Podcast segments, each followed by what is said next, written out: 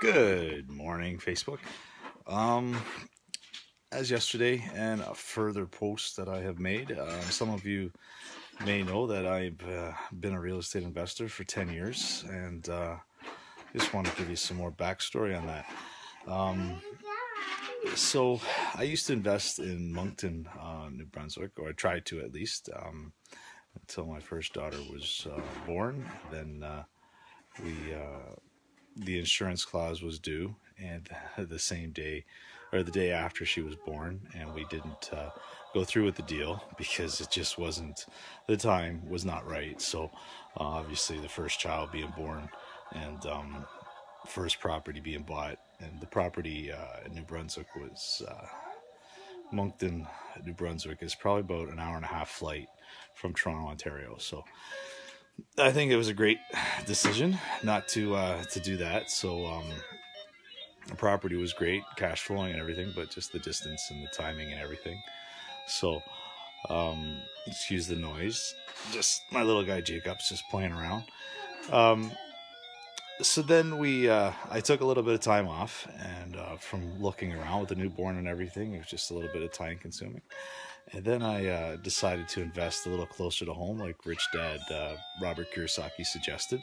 And so uh, the market um, and the Canadian uh, guru, uh, Don Campbell, he, he suggested uh, Hamilton is the next big market to boom, and which it was. So I looked in Hamilton, and um, which is about a forty-five minute drive away from Toronto. So I was getting in touch with some agents out there in Hamilton, and um, the Hamilton agents, uh, they were they were fine. They weren't that great, though. Um, I actually went out and I was looking at properties, and some of these properties, on paper, they were making money, but then they were horrible-looking properties. So, excuse me.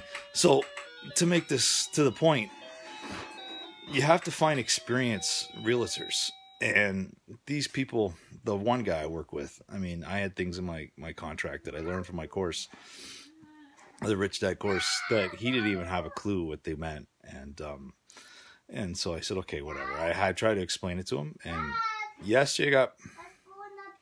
Okay. See you later. So I, uh, I, I just told him, listen, man, you showed me a few properties that weren't even worth my time. I drove it. I drove all the way out there, and I wasted my time. It,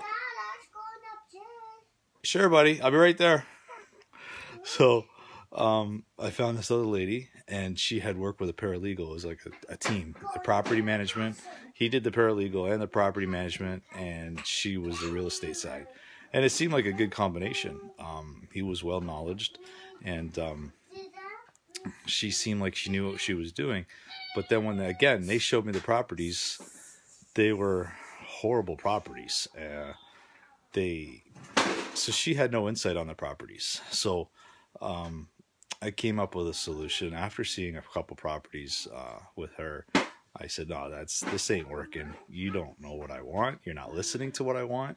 Um, so I came home, and the solution was, I'm going to draw out some questions, write up some questions for these people, and I'm going to call agents, the offices, real estate offices, with specific questions. I want investors, agents that are investors, and ask them specific questions so they know what I want, because they do the same thing. I just don't want some, how can you say, some taxi cab driver or someone that's a fly-by-night real estate agent um, that's just in it for the commission. So, and sure enough, by writing down these detailed questions, that's exactly what happened. By getting a good agent to help me find the rental properties that I wanted, uh, my agent Jody uh, in Hamilton, she called me back. Um, I asked her the questions. She had a couple rental rentals of her own, and she was able to find some properties that were cash flowing. She showed me them. They weren't run down. They needed some renovations. Yeah, buddy. Here, here's my son, Jacob. Say hi, Jake. Hi, Jake. And uh, so anyways, we, we seen these properties, and, and there was a few, yeah, they weren't the greatest, that, uh, but they weren't as bad as the other ones.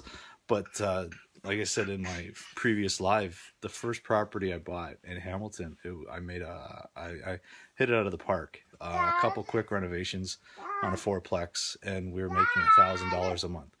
And um, but the key was in the questions, and the property man, uh, the real estate agent is the key. You have to know who you're working with, and they have to be experienced. Just like your accountant, your accountant has to be knowing exactly what. Yes, buddy. What the heck is he doing up there? That's with all the people. There's too many people in that one for you. You'll make a mess.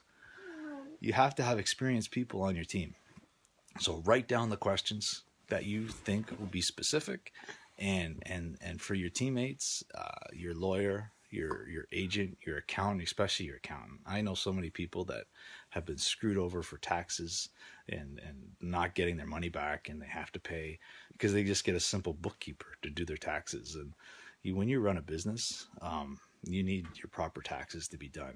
Uh, we pay a lot of money to have our taxes done, and sure, uh, we pay a lot, but we also get a lot back. Uh, so I'm I'm happy with our accountants. They're a big firm, and they take care of us. So um, yeah, it's important to have the proper people working for you, and that's one thing that any good real estate investor, um, like Rich Dad Poor Dad, will tell you, that it's it's your team around you. In any business, you need a good team. So write down the questions that whoever you're going to have on your team that you need to have, write down the questions for them and make sure they answer them properly, and make sure you're all on the same page. And that's that's my tip for today. And uh, everybody go out and enjoy the day. Here in Toronto, it's a nice day, and uh, I'm going to get out and cut my grass. It's, it's a little too long today, but then uh, tomorrow's Mother's Day and my wife's birthday, so it's a bit of a busy weekend. So anyways, everybody enjoy your day. Thank you.